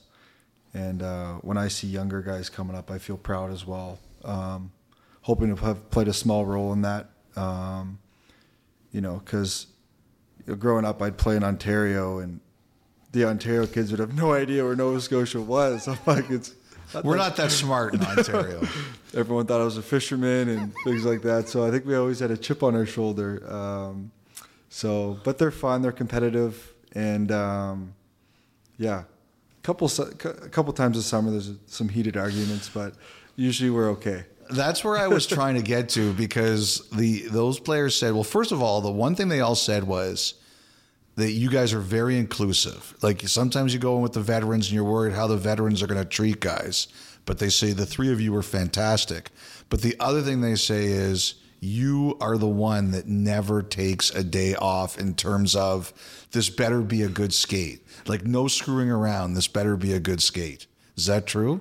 Yeah, I think Sid Sid's the same way. I'm a little more vocal maybe than him, but um, he's the same, and you know we're we're just our careers are short, and I think in the summers we only skate two three times a week, and we just want to make them the best as we can, and it's it's fun though. Everyone that comes out knows they they got to be ready to go, and uh, yeah, it's not uh it's not a leisurely skate. Cogliano came down a few years ago, and he loved it too, and it's just fun. It's it's a it's a fun environment to work hard in. Are you and Sid always on separate teams?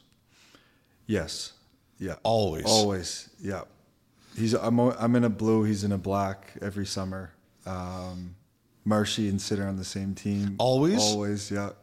Uh, that's tough to handle. that's I don't win many games, but uh, it's fun. Is there anybody you're always with? Um, I'm usually with Drake Batherson Mm-hmm. and um, Logan Shaw and uh, Sean O'Donnell. Are we've been skating together for ten years Mm-hmm. now, so those are the, the three guys I'm usually with. What is the biggest fight you've got or battle you've had with Sid in one of these games? No, nothing physical. Just Okay, that was nothing physical. Just um, usually if a goal counts or not. And our and our summer coach uh, has to be the one to decide. And uh, it's it's funny. It's really funny. Um, but yeah, poor guy. I feel bad for him. He has to he has to pick if if I'm right or Sid's right. And Okay, here's the toughest question I I can ask you about Crosby, and that's the last one. Will you guys ever play together? I hope so. Um, I'm hoping. Um, I don't know what's before uh, the 26 Olympics, but there might be something. But Next year. next year. Mm-hmm. But I guess the main thing I'm focused on is the Olympics, and Yep. that's what would be amazing. Um, I think Sid has a ton of game left. I think he can play as long as he wants to. Honestly, um, I'm a believer that primes are a little longer now, and if you do the right things, look at a guy like him, Pavelski. There's lots of examples of guys that are very successful in their 30s, and I think Sid's going to be a great player uh, two, three years from now. So hopefully, uh, I can stay good enough to make that team and uh, play together. I think your position is pretty safe. I remember know. a couple of years ago you skated with Marner, right? Because you wanted to get used to, just in case it ever happened, you and Marner would play together on an Olympic team or a Yeah. World Cup team. Yeah. Is there anybody else you skated with just in case like that? Um, over the years, I think just through the World Championships, I've you know played with Brayden Point. Um, I played on a line with Marnes, um, power play at the 2017 World Championships, which was a ton of fun. Um, yeah, Sid played with Connor, the North American team, so um, familiar with a lot of guys, and I'm sure the summer of 25, maybe we'll do some more camps, things like that to to get ready for it. I can tell you, you want this. I know there's a lot of players who've been very vocal behind the scenes that it's time, and you're one of those guys, aren't you? Yeah, I think so. I mean, um, I missed uh, three Olympics now. I guess at 18 I wouldn't have made it, but 22 and 26 I would have had a, would have had a good chance. So, um, yeah, I, I would like to. I mean, if if not the next one, then when I guess. So I might be done if I don't get to the next one.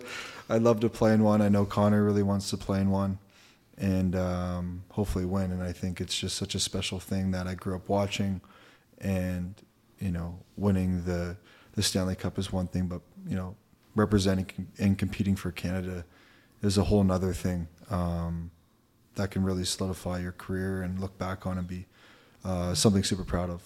Okay, I wanted to ask you: Did they they asked McDavid a lot about the All Star game? Did they ask you about it at all? No, nothing. no, they didn't. they probably didn't think I was going to make it or something. So happy to be here. Well, you know, it was, I'm sure it was really close. I'm sure it was really tight.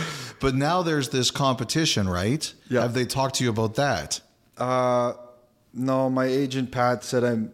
That's if- Pat Brisson. Pat Brisson. He said um, uh, that they want me to be in it, so I'm going to be in it. I have no idea what I'm going to be doing, but You're going to do all the events, I think. yeah, I don't know what the events are, but I'll be ready to go. You know, it's hard hardest shot. It's Oh. okay. It's no, but there's all there's the skating so competition. how, how do they do it? Do they like put everything together and then, you know, how? well, it's one event after the other, and it, I don't know what the order is, but it's it's skills stuff. They're going back to the hardcore. It's things like hardest shot. It's Okay. things like the fastest skater. There's uh, puck handling drills and things like Okay. that, and they want you know the top guys playing. They want you. They want MacKinnon. They want Matthews.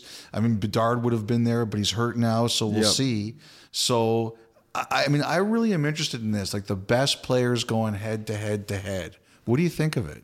I think it'll be much better. Um, even just family and friends that go to the skills competitions, I lose interest, and um, it, it sounds exciting.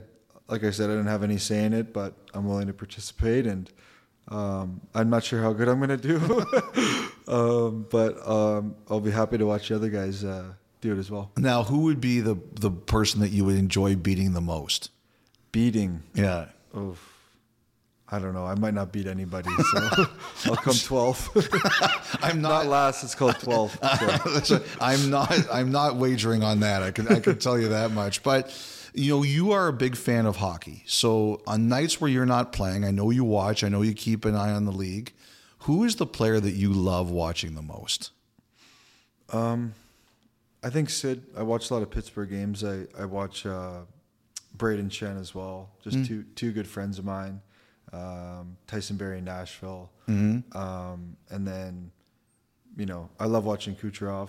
I think everyone does. I think if you asked everybody's favorite player in the NHL, I, I think they'd say Kucherov. Really? I would say like all the you know top guys in the league, whatever you want to call it. I think everyone uh, you know is a big fan of his. Um, obviously, McDavid McDavid. I don't know what to say about him. Um, yeah, I think those, I like watching Pastrnak and um, is a right-handed shot guy. Um, yeah, I'm a big fan of the game. I think there's such amazing talent right now in the NHL. I think uh, more maybe than there's ever been. Um, obviously, Connor Bedard coming up as well. Skate with him a little bit and uh, just marvel at what he can do. So definitely a, a big fan, and it makes me want to get better myself just watching watching these guys play. What's the thing that you you think you're most better at than maybe when you started? Of all the things that you do, Uh, I think passing. Um, I think um, trying to slow the game down a little bit out there, and that's why I like watching Kucherov so much because I'm probably the opposite player as him. um, he's just has no pulse out there. It looks like when he's playing, it's amazing to watch, and um, I think that helps his vision. He sees everything. He's never in a panic. So I think uh, for me, trying to slow down just a hair. You know, Kucherov is of all the players you mentioned, he's probably the one we know the least, just because you know we you don't see him do long form interviews or anything like that. Aside from the fact it slows the game down, you know, what else have you learned or noticed about him that maybe people wouldn't know? I know I know nothing about. Re- uh, see, none of us do. Yeah, I, I played against him in junior, so I have that connection. But um, yeah, he's a mysterious guy, and I'm sure he does that on purpose. But um, I've met him a few times. He seems like a really nice guy. Mm-hmm. Um, but yeah, just marvel at his game. 18 million over the cap, Nikita Kucherov. Yeah, that was great. Yeah, that was great. Um, I wanted to ask you about Jonathan Drouin. And I've told this story before, but when Jonathan Drouin uh, left Tampa for a while, uh, I came to do a game in Colorado, and you said, "Don't give up on that guy. He's a he's a good man. He's a good player, and he just needs an opportunity." And I know that this off season, when it came to, I know you've been very supportive of him behind the scenes. And when he became a free agent, I mean, everybody knows you played a big role uh, in getting him to Denver. And first of all, I just wanted to ask you, why was it so important for you to look out for Jonathan Drouin? Yeah, well, I think first of all, I know he's a great person, and he's even better as a person than ten years ago when we were in high school, whatever. But um, you know, he's uh, his talent is just it's still there, and you you can see this season. It's he had a slow first ten games, just getting comfortable, but now he's taken off and he's looked awesome. And uh, we're playing together on a line, and he's earned it. He was getting healthy scratched and still had a smile on his face every day. And um, but I guess in the off season, I you know I knew you know he took less money to to come to us, and which was great. But I just felt like um, the value he would bring, um, and you know I just felt like there's so much more there. Um, you know, I don't know. I can't speak on Montreal, but I know in Denver it's pretty good. Uh, there's you know not a ton of pressure. Um, you know, he can kind of do his thing and fly under the radar, and um, he even talks about just going to the grocery store now, or you know, he's just a civilian living his life, and I think he really enjoys that, and um, he's uh, he's playing really well right now. I understand you guys are always together. You go to practices together. You drive almost everywhere together. Um, you've really taken a role in making sure he's comfortable. Uh, I'm just curious, like, what kind of interest do you guys have in common, and why was it so important to you to kind of be the big brother of Drouin? Um, yeah, he's uh, he. I guess I didn't really. I knew it, but he loves hockey. Like he watches every game. Uh, like he really loves the game, and you know, we we we can just talk about anything. And I think when you have a friend, you know, from your childhood, pretty much, um, you just feel so comfortable with them, and I feel very comfortable. And you know, we drive together a lot. You know, and on road dinners, we go every time together. Um, you know, we do a lot of the same workouts together. We're we're just together all the time in the gym and the after practice. We're just on the same page with everything, mm-hmm. um, which is awesome. You know, you don't find that a ton, that friendship, and um, so I'm grateful that we are teammates again, and we've had a lot of fun this year. Do you guys play the credit card game together when you go out for dinner? A uh, little bit, yeah. Sometimes, sometimes, yeah. who's the big winner and who's the big loser? Um, I'd say I've lost more this year, so trying to pick them up. Yeah. he took uh, less to come, so I, gotta, I, gotta I understand. some meals. I understand. I understand. you talked about workouts. One of the stories that's pretty legendary about you is after games, that you have a big workout after games. And uh, the joke is that the bus never leaves on time because Nate's working out, but no one's got a problem with that. What do you do after games? Um, I love to bike. Andy got me on that. Yep. The, the the Zone Two ride. Mm-hmm. Health uh, and fitness people will know that the Zone Two. Um, it's like the subconscious of your nervous system, and um, yeah, just kind of get all the lactate out, and um, you know, I think actually that you know the Tour de France people when they have a day off, they do like a six-hour Zone Two ride, mm-hmm. and then mm-hmm. they ride the next day. Um, if they didn't do that, they wouldn't be able to move. So that's kind of where the idea came from, and mm-hmm. um, the more you play, the more biking that I do. So Okay, a few more. Number one, good stories I heard about you golf. I heard there was a one point in time you were a terrible golfer, and now you're a very good golfer. Is that true? Yes, and yeah, the temper was bad. I'm sure no one wanted to play golf with me. I was terrible. Uh, would get really frustrated and uh, put some effort into it, and I don't play as much anymore, but um, got decent. So, what do you shoot now? I'm usually uh, high 70s, mid mid to low 80s mm-hmm. kind of thing. Um, I think I'm a five handicap. I heard you dropped like 20 strokes in a year or something like that. Yeah, I was in the hundreds and then. In a year? Yeah, yeah. And then I kind of play, you know, it's hard to get, once you get to a four or five, it's hard to get better than that. You got to really put some time in and maybe when I retire, I'll, I'll start doing that. So, how'd you do it? Did you buy did you, did you buy like a simulator or something like that? I took a lot of lessons in Denver. I, I was from like 20 to 23. I would just like 10 minutes from my our rink. Um, awesome guy. I would just go there for an hour after practice and just hit balls like every day. Um, and then I had to stop. My back was a little tight. I'm like, what am I doing? So uh, I don't do that anymore. In the summers, I like to play, but in the season, I don't really touch the clubs. So, who was the best guy that you beat after years making fun of you for the way you played, or took money from you, or anything um, like that? Probably Tyson Barrie. Yeah, Barrie he used eh? to give it to me. So, uh, yeah, he's the worst. He's the worst one now. So really, eh? Oh, yeah. The worst player, the worst no, needler? The, the, the worst golfer on. Uh, oh. Yeah, yeah, on our little golf trips we do. So it's fun to beat him. Who's the best? Um, Brayden Schenn's really good. I mean, him are probably pretty close. Okay. So, the other one, the other funny story I heard is that nobody tells Nate, Nathan MacKinnon what to do except his dog. Is that true? I don't know who said that, but yeah, it's probably true. Yeah. okay, tell us about this dog. Her name's Maggie. Um, she's like a small dog. She's right? like yeah, 25, 30 pounds, and I never thought I could love a dog so much before. So uh, yeah, she's better than coming home to her is better than scoring any goals, and Uh, really enjoy it. What kind of dog is she? She's a Cavapoo. Okay. So they're pretty popular right now. and, uh, doesn't really shed that much, and she's just she's great. Miss her already.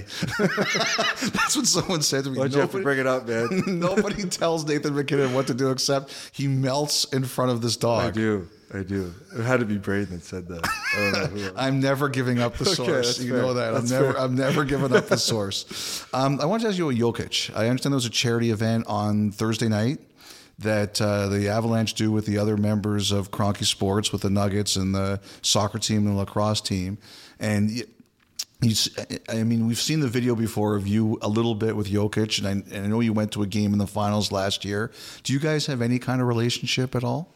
Not a super. I wouldn't say we have a relationship. I've I've met him a few times at uh, events like that. Um, I'll go to some Nugget games and um, see him there and say hi to him there. But um, I I know um, Caleb Jones's dad, Popeye. Seth, yep. hmm Seth and Caleb's dad. Sorry, yes, as uh, No worries. Pa- Popeye, yes, Popeye. Pa- yeah, Popeye, yeah. Popeye Jones. So he was. I talked to him actually last night at the event, and uh, I'm just so interested in Joker. I think he's an anomaly, Yes. obviously, and he doesn't have social media. And I watched an interview he did with uh, Michael Porter Jr. He's got a podcast. Him and Joker did an interview, and Mm-hmm.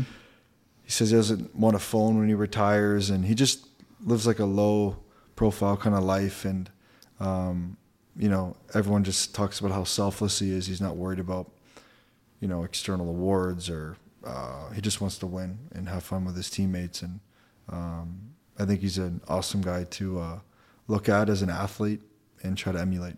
See, I see all the work that you put in, and I see that he he jokes like he basically does nothing. And does it make you crazy that you're putting all this effort in, and he doesn't look like he's even trying, and he's as successful Yeah, as he so is? but you hear things, and that's actually not true at all. Okay. uh, with him, I always thought that too. Um, but I guess he's an he's an animal in the gym after games, Hmm. and he's actually looks super competitive. He's got suspended a couple times Yes. for hitting people. Uh, have you seen his brothers? Yes. So I would not want to cross those. no, guys. like he he's a fiery guy, and uh, I think you know he's he's he just looks so funny, and you know, I guess ju- people say he treats it like a nine to five and doesn't even like it. Um, but I hear I hear behind the scenes how hard he works and how much he loves to compete and win. So um, maybe there's a little little bit to it uh, that I do. Hopefully, hope I'm not wasting my time. no, you're not. Last one for you, uh, Nathan. If you could change one thing in the NHL, or you could bring one thing that could happen in the NHL, what would it be? Ooh. I would love to see a team in uh, London. England and England. Yeah, Really? I would. I I love Europe. Um, I don't logistically. I don't think it could ever happen, but you never know. Maybe one day.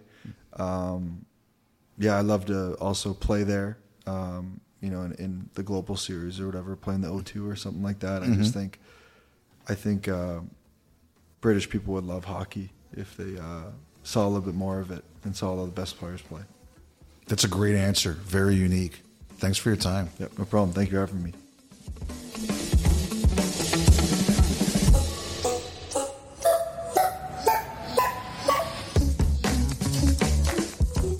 Hope you enjoyed that. Nathan MacKinnon of the Colorado Avalanche. We thank the Avs for making him available. Uh, don't forget, this Thursday, we will be in Victoria as part of Scotiabank Hockey Day in Canada. And along with that celebration of the game, uh, we'll be doing a live podcast. Uh, we'll be recording it. It's Thursday in Victoria at Wicket Hall.